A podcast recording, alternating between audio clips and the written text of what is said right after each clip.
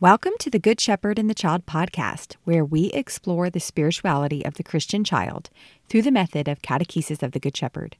I am your host, Carrie Mecki Lozano. I am so excited about today's episode to share it with you guys. Lynne Worthington is joining us on the podcast again. And this topic is so great and so important and also really overlooked. So, Lynne and I are speaking about the art of observation and how this is really a deep rooted attribute of what we do in the catechesis of the Good Shepherd. Maria Montessori spoke about observation is how we can discover the true nature of the child. And Sophia Cavalletti spoke about how observation is where we begin to see the religious potential of the child. And Rebecca Rojcewicz said that observing the child, we can listen deeply to God. So there is a lot about the art of observation that is really vital to what we do in the catechesis of the Good Shepherd. And so Lynne kind of dissects that for us and helps us understand why and also the how of observation. I hope you enjoy. Lynne, welcome back to the Good Shepherd and the Child podcast. Good afternoon. Lynne, for anybody who didn't hear the first episode you were with us, man, that was like two years ago that you joined me on the podcast. Would you share us who you are and how you got involved with Catechesis of the Good Shepherd? Uh, my name's Lynne Worthington, and uh, I uh, was, became involved in Catechesis of the Good Shepherd when my own children were young uh, at our parish, Immaculate Conception in Durham, North Carolina. Uh, my friend Barbara Pegg, who was also our director of religious education, uh, shared with me religious potential of the child, and I just fell in love with it. And as soon as we were able uh, in 1991, uh, Barb and I uh, took off to a national course to begin our formation. And uh, from 1991 until 2015, I served as a catechist uh, in both in the parish and at the school at Immaculate Conception. And uh, and also in that time, I was recognized as a formation leader and began sharing this work with others in 2015, my husband was ready to retire, and I really was re- ready to retire from the parish too. and so we uh, we moved uh, to my childhood home of Ball Ground, Georgia. Uh, which is about 40 miles north of Atlanta. And now I'm a very happy volunteer. Uh, That's beautiful. That's great. That is a long time that you've been serving the Good Shepherd. So I am really excited about this topic that we're going to be diving into today about the art of observation. And I'm excited about this because I think that it's a really great tool for our tool bag as catechists, but also parents and grandparents. But also because when we dive into this topic, I feel like it explains some of the essence of who we are in this movement of the catechesis of the Good Shepherd. Yes, you are you are right. I, I think to to think of observation and our work is to recognize one of the pillars of our work. Uh, yeah. Without observation, you and I would not be having this conversation. Yeah, it goes all the way back to Maria Montessori and how she talked about being a scientist and observing the children. Yes, yes, absolutely. In fact, uh, in 1946, which was maybe six years before her death, uh, she spoke in London uh, to a group and she said, Although this method bears my name, it is not the result of the efforts of a great thinker who's developed his own ideas. My method is founded on the child himself. And she goes on to say, uh, we must proceed not on the basis of our own ideas or our own prejudices, not on preconceived methods, but by observing the child. Uh, she was uh, insistent that uh, everything that uh, pertains to the Montessori method was arrived at uh, via the work of observation. Mm-hmm. And Sophia and Gianna, they both also speak into the power and importance of observation. Oh, yes, yes. In fact, uh, after I kind of became obsessed with this topic, I, I began, I haven't ever actually counted to see, but I began to notice more and more in all of Sophia's writing and Gianna's too, uh, how many times the word we have seen or the word we observed were there. Uh, Sophia actually in the re- in the introduction to religious potential, she says our intention is simply to communicate what we have seen up to the present time during a rather lengthy experience with children from very different environments in which the observation of the children has been our principal guide. Uh, such humility in all of these great women, but always uh, pointing to the child, not to themselves. Right. Right. Which is what observation is all about. It's humbling ourselves as the adult, thinking, oh, I have all this knowledge that I want to impart. Yes. Humbling ourselves to just observe the child, where the child's at, what the child's needs are, and what face of God the child seeks today. Yes. Yes. Uh, Gianna actually says that our, our work requires a great discipline. And she said, the discipline is both in preparing ourselves and the environment and through patient observation, that it is a discipline, it is a, a Mm-hmm. habit of being that we have to develop. And honestly, I don't really think I understood that particularly well when I was a new catechist. It it took a while and some uh, assistance along the way for me to to ra- realize that that's where everything came from. Right. I could say the same thing about myself. I don't think I fully understood the power of observation and really the value of it for many, many years as a catechist. I my own story about this is that uh, when I first began work as a catechist, I had the great gift, the great grace, I might say, from God, to be given uh, uh, uh, help by a Montessori teacher whose name was Betsy Robinson. And Betsy had been a Montessori teacher for years and also had studied at least a little while with Sophia. And she came and offered herself to be my assistant Wow. which was silly because she should be the leader. I was the one. That needed, I was the one that needed to be guided. Uh, but she was very. She was also. She was just wonderful in helping me with the environment. But after a few weeks had passed and the children had been, you know, taking their lessons and working, things began to get a little rowdy in the atrium. It seemed like all of our work towards peacefulness was falling apart. And I said to Betsy after session, "What's happening here?" And she said, "Well." maybe they're trying to tell you something. And I said, well, what? And she said, maybe they just want to work. And I Mm, said, oh, oh, okay. So the next time we got together, she said, look, you just sit over there and watch, and I'll help them if they need help. Just see what you see. So I felt really silly to begin with, and I sat down and I'm I'm watching, but I'm feeling kind of like the useless servant because I'm just sitting there. But I began to notice that uh, the children would come and ask me, "We want a lesson, we want a lesson," and I say, "No, no, today my work is to watch." And then just a little while, they begin to do amazing things, things that I hadn't really noticed that, that they could do, and they didn't really need me to be talking and presenting all the time.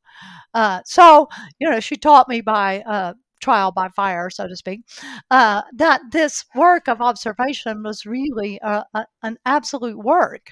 It wasn't just something that I tossed in occasionally, it was something I had to aspire to. Yeah, I can totally relate to what you are saying about how difficult it is because we are such doers as adults. We don't do well with sitting motionless, silently, not correcting the children, not instructing. We desire to feel useful. Yes, yes, we do. And the truth is that that just sitting there probably wouldn't accomplish as much as having having a formed vision, uh, knowing what what Mm, something about what we are looking at and what the goals are for the space and the child within the space, and that really uh, makes the observation fruitful and also makes you feel as the observer that you're doing something that's worthwhile. right. So, Lynne, can you speak into that? As the observer, what are we looking for? Well, we're looking for uh, the development of the child. In Catechesis of the Good Shepherd and Montessori, we have many things that are similar, but some things that are also different. And so we might say that the Montessori classroom has as its goal the education to life. Mm. It has a very specific uh, model of progress and detailed exercises that nurture the growth of the whole child. In Catechesis of the Good Shepherd, uh, we, uh, Gianna says, we want to prepare an environment which corresponds to the religious needs of the child, a place where they can experience religious life. And so we have really these two different, but very similar uh, ways of thinking about what what the the space is to offer, and then also the child within the space. And so, Dr. Montessori offers us some guidelines for knowing what we are watching for. And first of all, of course, is the planes of development. We must be very conscious of, familiar with uh, those things that are characteristic of the children at their various uh, stages. With the little ones, they, of course, they are guided by the inner teacher. They have an absorbent mind. They have that need for order and language and movement. They want to be independent and they need to be oriented to reality. They create themselves through repetition. So when we are observing, we are watching to see how those needs are manifested by the child in the environment. With Catechesis of the Good Shepherd, we also are watching uh, and recognizing that the child is drawn to what's most essential. Uh, they have a natural sense of awe and wonder and interest. They are attracted to beauty. They are capable of authentic relationships and of celebration. And they also are able to enter into prolonged periods of silence and contemplation, which uh, leads to prayer. And their prayer comes very naturally. So knowing those characteristics of the children, which have been gleaned over many, many years of observation, we have some uh, clues as to what it is we might see when we are observing children in the environment. We also must keep in mind the sensitive periods. Uh, the sensitive periods are happen within the planes and they are, are when the child has a strong interest towards a particular skill, like language or writing or a controlled movement. I, I once heard someone talk about the sensitive periods as being like a window thrown open uh, that draws the child to come and explore what can be seen and experienced from that window. So we have to be watching to see where is their focus, uh, what is drawing their attention. Mm-hmm.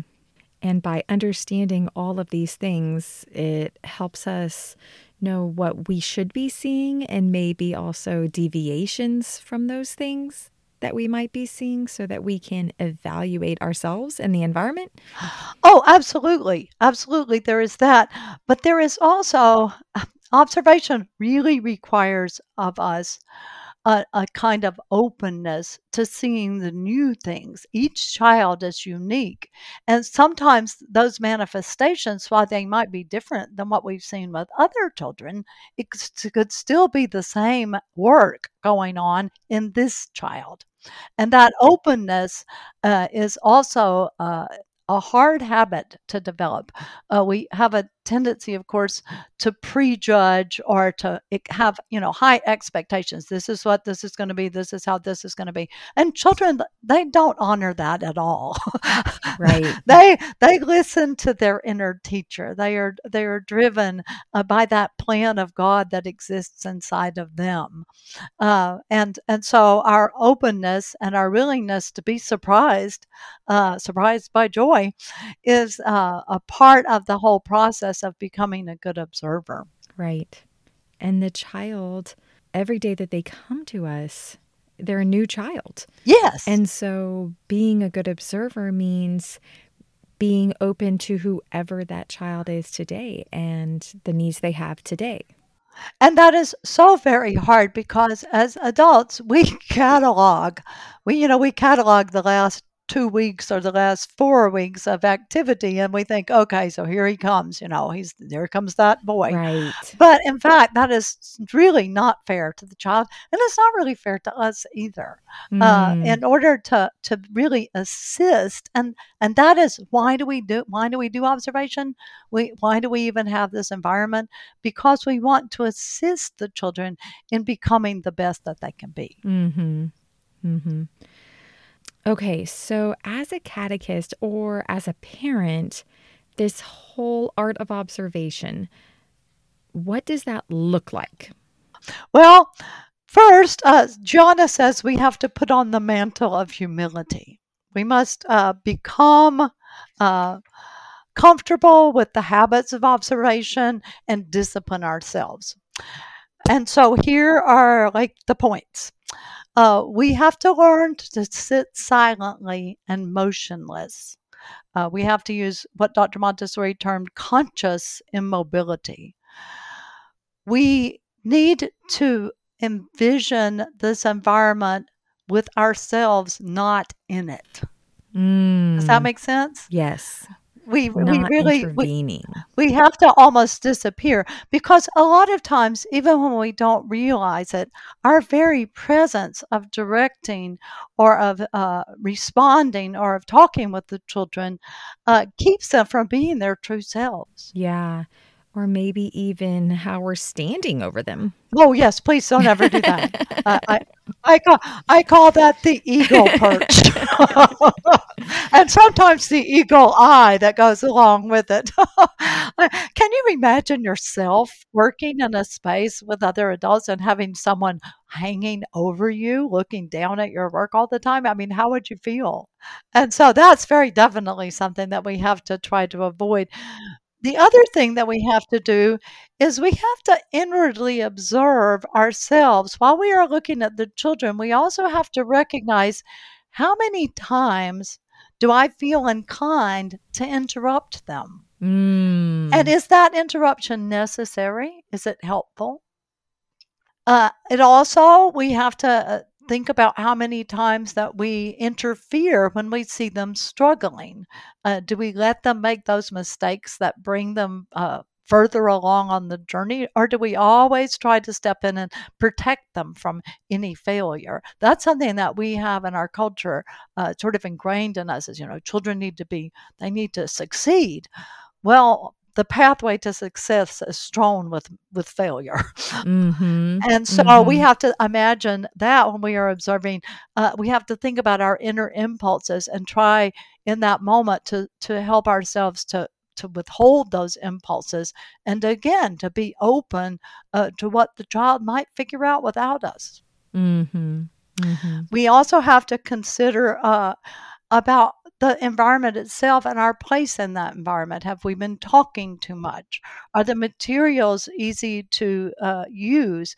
Is there a what we might call a log jam in the environment where where we are consistently having children that have to come and ask us for help? That shouldn't happen in the atrium. Really, they should things. If we've given the lessons well, uh, then the children should be able to function quite easily without always needing our Mm-hmm. assistance. Or maybe the environment is not prepared well, and that's why they keep needing our assistance for water or a sponge or this material, that material. Exactly, exactly. Mm-hmm. And another thing that we're also kind of looking at in the big picture way is is the community of children n- normalized? Are they harmonious and happy? Are they working well together? It's our responsibility not only to model that, but to make space for it in the room, in the environment. And the final thing that I say you really must do, you really must do, is to record your observations. Dr. Montessori uh, particularly points out how the uh, observations must be objective. Uh, and by recording observations uh, for individual children and for the group, over time, we really can make assessments about the environment, about uh, what the child needs, and we really will know then when to give what to who. Right. I love it. I especially love the catechist examination that has to happen. Can you imagine? I'm also thinking how this can help me as a catechist, but also as a mother. If I constantly self examine how many words am I speaking? How many times did I want to intervene? How many corrections? If I'm assessing that, how much growth I personally would have. Well, and how much more joy you would have with your children. Yeah, yeah. because they really will they really will surprise you uh, when you try to if you kind of step back and let go a little of control uh, you will Uh-huh. find that they will step up Yeah, those inner impulses. and they'll let you know when they need you they will Yeah. And growing an awareness of those inner impulses. I, I love it. Yeah. Well, I I was reading an article about uh, about parents in particular, and I uh, read uh, something from a child psychologist that really surprised me. He said about ninety nine percent of the adulthood conversations with children are about telling the child what to do and what not to do, Mm. about controlling their behavior. And while we certainly want to keep our children safe and we want them to know the right way to do things, I think another really helpful thing is just to to to make time, to carve out time, and it doesn't have to be a lot, but time just simply to be with your child.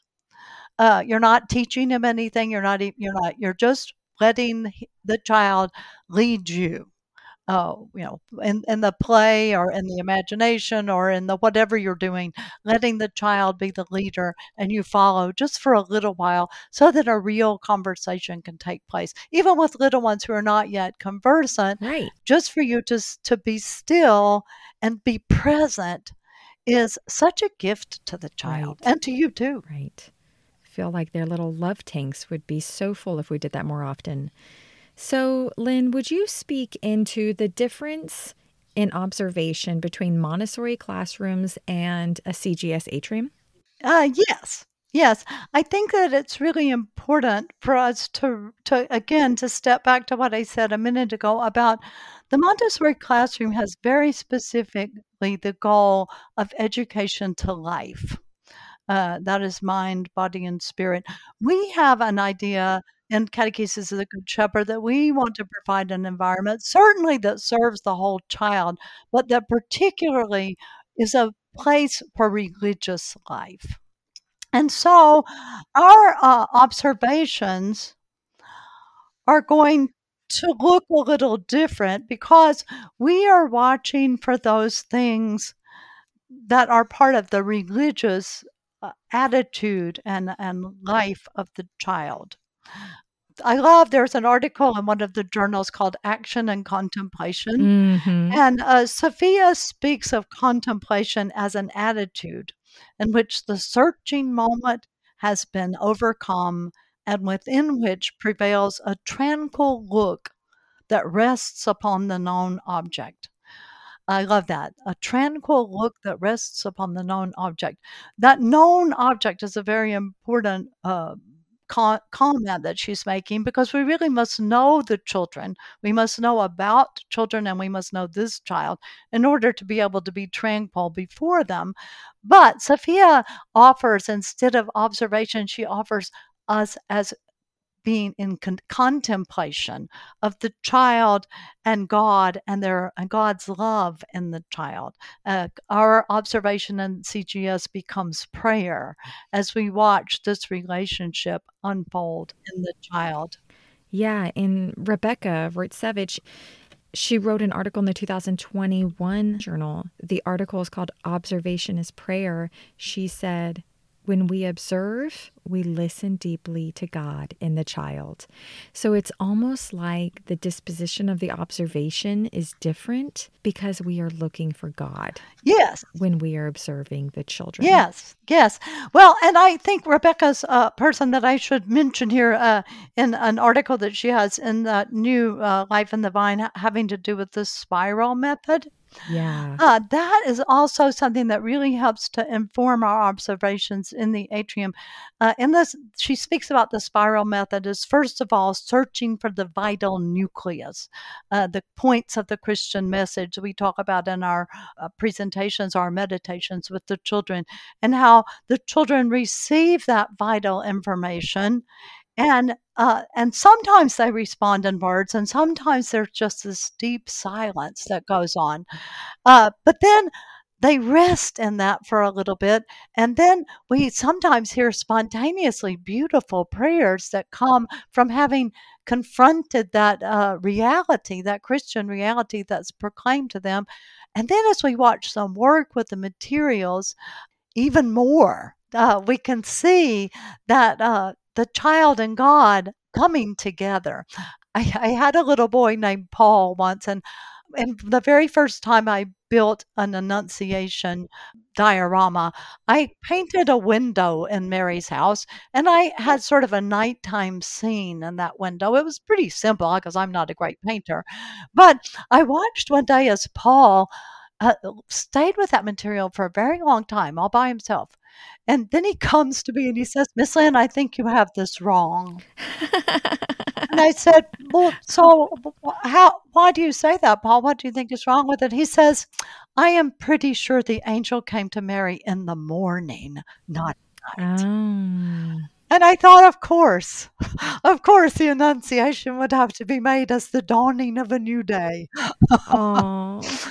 So, so even like you can see in their work sometimes, and sometimes you're just watching how they're moving things, but sometimes they will share with you uh, how their personal work is in fact a, a, contemplative work, a work that leads them to prayer. And we're watching for those moments too. And heaven forbid if we let anybody interrupt it. You know, like like that. When we see that happening, that that attention being drawn, uh, we really want to try to protect a child from interruption. Right.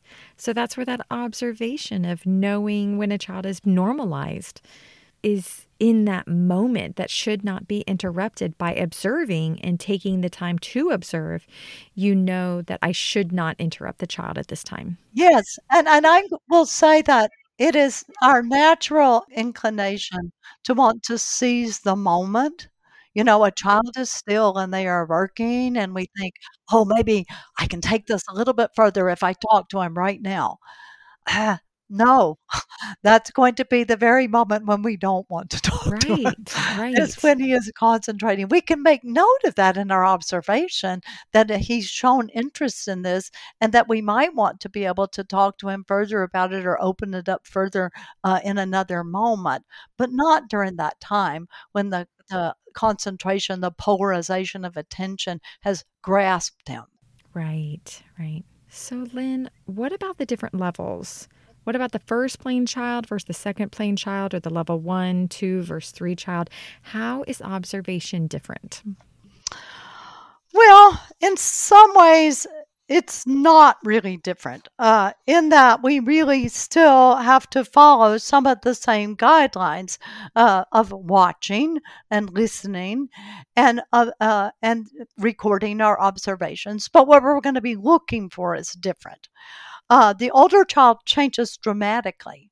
And so instead of those sensitive periods that we saw in the first plane, we are now going to see children who are uh, emerging in a with a very strong interest in social life and and also awakening to moral consciousness as well as a huge uh, imaginative explosion of interest in uh, the knowledge of the world.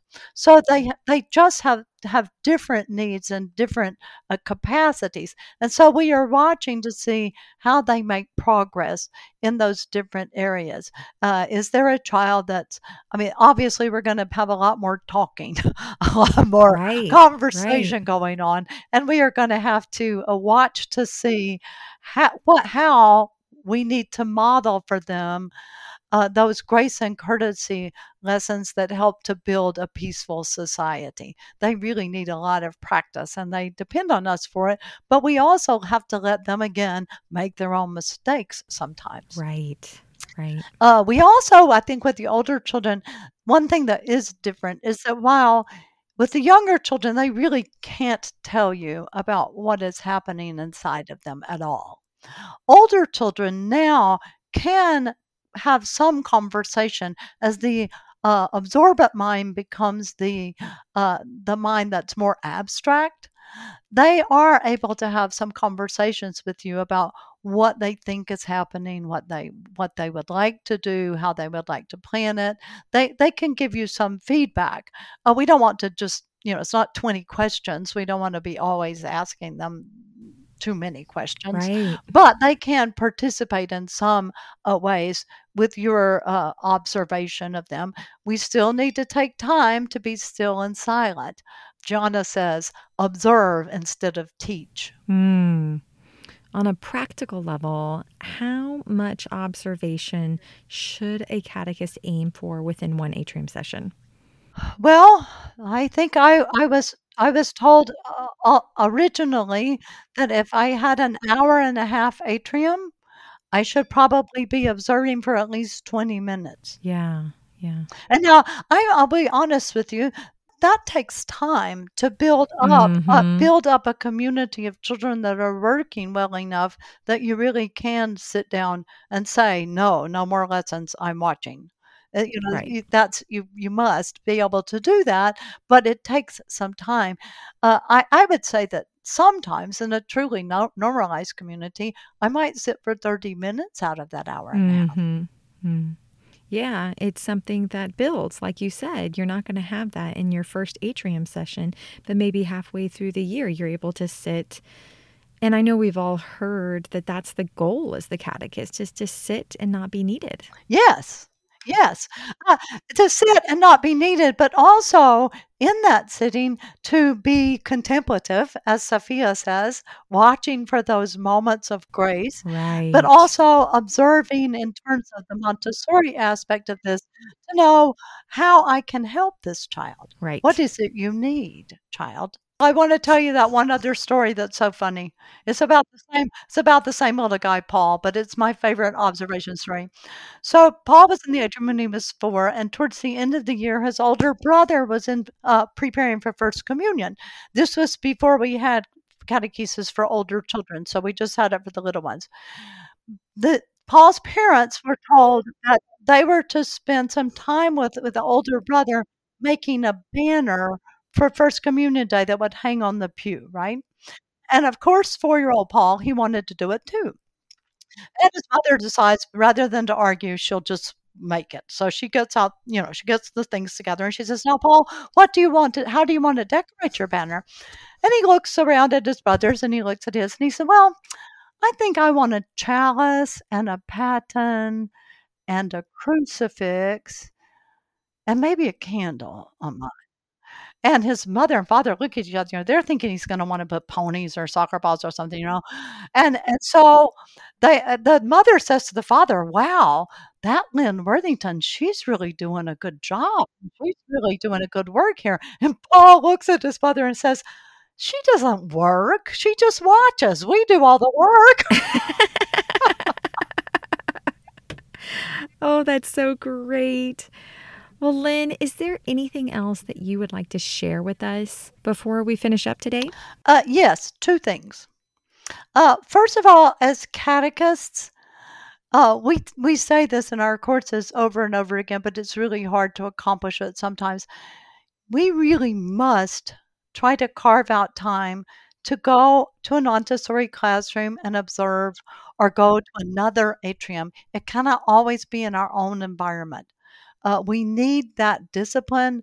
We need uh, what we can learn from watching somebody else's children. So that's one thing I want to say is where I realize it's hard and in some places it seems almost impossible, but even just watching the videos on the Montessori guide, uh, dot montessoriguide.org they have wonderful videos of montessori classrooms. Uh, you can watch it turn the sound off just see what you see. Mm. uh, that is uh, it's really i think immensely helpful and really is a part of our formation as much as all the other uh, making materials and preparing the space uh, reading and studying. That's a part of our formation and then the, the second thing that i would like to say is uh, that has really to do uh, i think with parents. If you don't mind my saying the, something to parents I I feel as though i- in our time in history, parents are uh, sort of overwhelmed with expectations. And I, Mm. I'm sorry to say, I think social media doesn't make this any better. Uh, I mean, nobody's going to put on their Facebook page about the kid that throws temper tantrums at bedtime every day. Nobody's going to put that. But they will put pictures on their Facebook page about how wonderful their family is, all the happy times. And that just makes all the rest of the, of the young parents feel, oh, my children are not doing that. Well, I think we have to just back out of that, uh, those high expectations sometimes of a perfect family, and instead focus on the miraculous gift that our children are. Uh, interact with them, try to just be with them, try to watch them. And also, I think we can imagine how we ourselves feel when someone is always, always telling us what to do and how to do it, when somebody is always critiquing our work. How does that make you feel? Not so good. Uh, we need to back off from that a little too Right. and uh, while we want limits for our children, I think we need to trust that God has given them what they need. If we can just assist that little inner teacher and the Holy Spirit, we can assist by providing a good and loving environment. Uh, we will see wonderful things. Yeah, I agree. I agree. Well, thank you so much, Lynne. I really appreciate you joining us on the podcast today to talk about this really, really important and neat subject. It's been my pleasure. I, I hope that it will be uh, an inspiration for some to spend more time uh, in observation. Yes, it definitely has been for me. Thank you so much, Lynne. Thank you all for listening to this week's episode of the Good Shepherd and the Child podcast. So, I really hope you enjoyed the art of observation. And Lynne spoke about how important observation is in this work.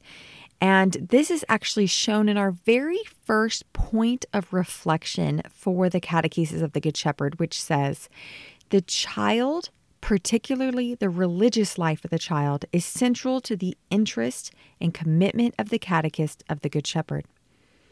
The catechist observes and studies the vital needs of the child and the manifestations of those vital needs according to the developmental stage of the child. This is our very first point, the very first characteristic of who we are in the catechesis of the Good Shepherd. So, the art of observation is pretty important. So, I have a whole lot of links and resources for you so that you can dive into this even deeper. We have different articles from our journals. So if you are already a member, you get an annual journal from the United States Association of Catechesis of the Good Shepherd. And if you're not a member, you can go on cgsusa.org and purchase journals. We also have journals from like the last 40 years. I might be a little off on that number, but about 40 years into the 80s. And some of these articles written by Sophia and Gianna and different beautiful people speak into observation. So I have some links for you on specific articles and in specific journals that you can purchase. Or if you already have the journals, you can look for these specific articles that I've listed in our show notes for you. There's also a couple books that can also aid you in this. So we have this book called Like Leaven by Patricia Coulter. And in chapter nine, she speaks about ways of accompaniment, which goes perfectly with this topic. Then we also have the book Taste and See Savoring the Child's Wisdom, and this is by Pam Moore. And just like Lynne spoke about how important it is to journal our observations, this is what Pam did.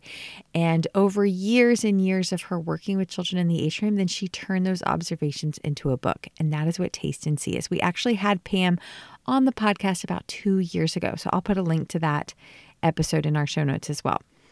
In this episode, Lynne also spoke about different Montessori concepts such as normalization and sensitive periods and the planes of development. And so I am going to add to our show notes links to episodes that specifically talk about each of those topics in case you don't remember what planes of development means or sensitive periods or normalization. We have podcast episodes that specifically talk about each of those things and why they are so important, and also why they are important to the religious education of children. And so if you want to go back and listen to those or you haven't yet listened to them, I have them right there for easy access. I'm also putting in our show notes the episode that Lynne did with us she spoke with us about chapter three of The Good Shepherd and the Child, The Joyful Journey on practical suggestions. So, this was way back episode 17. So, I have a link to that in our show notes as well. So, lots and lots of really great things. I also have a few Montessori websites that I'm linking you to. Lynne spoke about the Montessori Guide website. And then there's also an article in Montessori Print Shop that I linked for you. And on that article, they have an eight minute video about observation that is so good. So I highly recommend that. So go to our show notes, lots of great things for you there. This podcast is sponsored by the United States Association of the Catechesis of the Good Shepherd. If you would like to know more about Catechesis of the Good Shepherd, or if you would like to become a member and support this work and get all the beautiful benefits of being a member, go to cgsusa.org. Thank you all for listening this week. We will see you in two weeks. Go and fall more deeply in love with God.